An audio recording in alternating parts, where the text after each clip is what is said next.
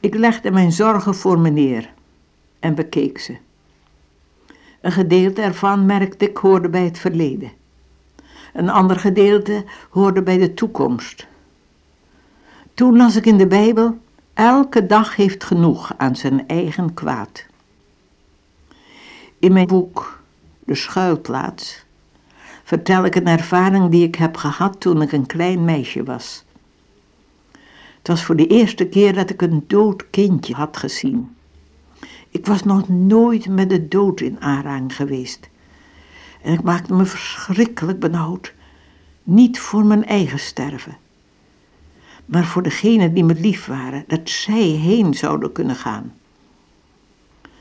Ik vertelde mijn angst aan mijn vader en hij vroeg me deze vraag. Als je in de trein gaat op reis, wanneer geef ik je dan je treinkaartje? Drie weken van tevoren? Nee, papa, de dag dat ik op reis ga. Juist, zei vader, en zo doet de lieve Heer het ook.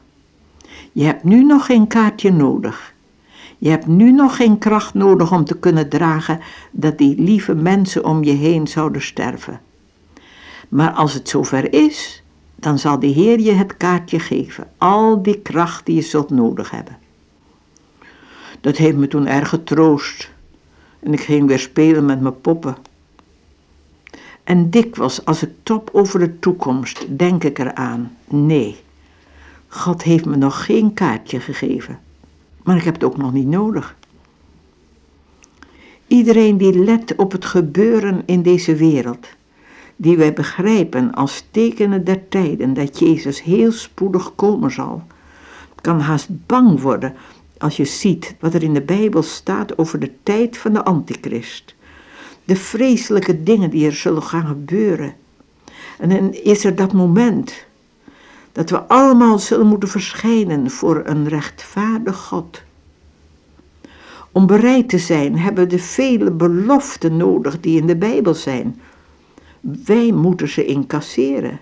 Begrijpt u wat ik bedoel? Iedere belofte Gods in de Bijbel is in Jezus ja en amen. En ik merk zo en ik geloof, als ik de Bijbel zo lees, dat er zo duidelijk staat dat de Heer Jezus zelf ons klaar wil maken voor die grote dag dat we Hem zullen zien, aangezicht tot aangezicht.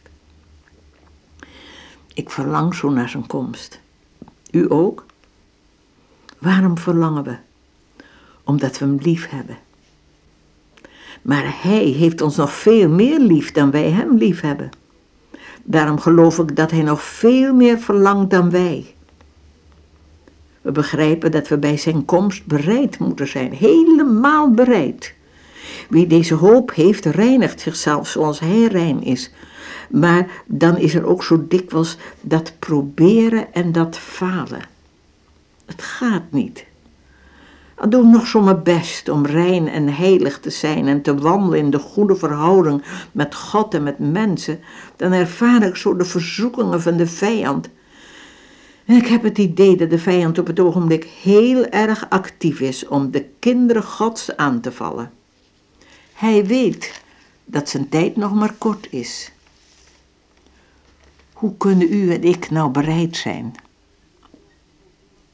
Niet door te proberen en te proberen.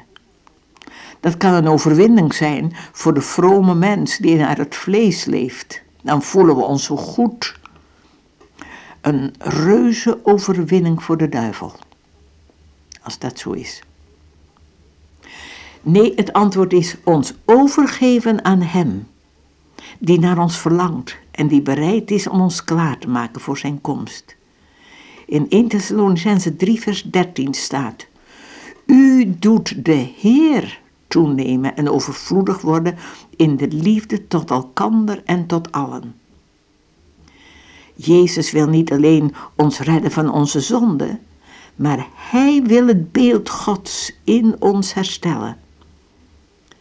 Ziet u, die liefde kunnen wij niet opbrengen, maar het hoeft ook niet. Als we onze zwakke hand leggen in de sterke hand van de Heer, dan doet Hij het. Hij maakt zelf zijn liefde overvloedig. Staat er verder, om uw harten te versterken, zodat ge zijt onberispelijk voor onze God en Vader bij de komst van onze Heer Jezus met al zijn heiligen. Nou, onberispelijk in heiligheid. Nee, dat kunnen we niet. Dat kunnen we niet worden door proberen. Maar dat kan Hij. In 1 Thessalonicense 5 vers 23 staat, en Hij, de God des vredes, heilige u geheel en al, en geheel uw geest, ziel en lichaam mogen bij de komst van onze Heer Jezus Christus blijken in alle delen onberispelijk bewaard te zijn. Hoe is dat mogelijk? Onberispelijk, heilig. Wat een woorden die ons gewoon bang maken als we kijken naar onszelf. Maar als we kijken naar de Heer, dan hoeven we helemaal niet bang te zijn. Want het einde van deze tekst is, die u roept is getrouw. Hij zal het ook doen. Wat zal hij doen? Hij zal u en mij het spoorkaartje geven wat we nodig hebben voor die reis. Wat is dat spoorkaartje? We zullen dat dan pas helemaal gaan begrijpen, wat we nu al een beetje weten. Dat daar aan het kruis op Golgotha alles volbracht is wat er gedaan moest worden om ons klaar te maken voor de toekomst. Jezus zei, het is volbracht.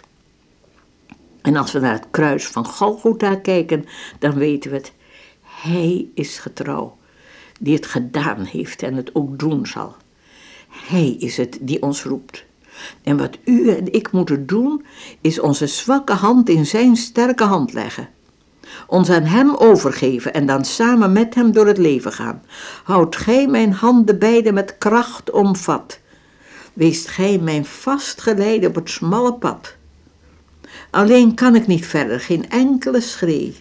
Neem trouwe zielenherder mij armen mee. Wat is dat mooi, hè? Alleen dat woord armen zou ik willen veranderen in rijke. Ja, in onszelf zijn we arm, maar in Hem zijn we rijk.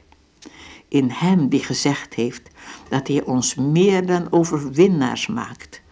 Nou, dan hoeven we niet te vrezen voor de toekomst. Hij zal ons geleiden op het smalle pad.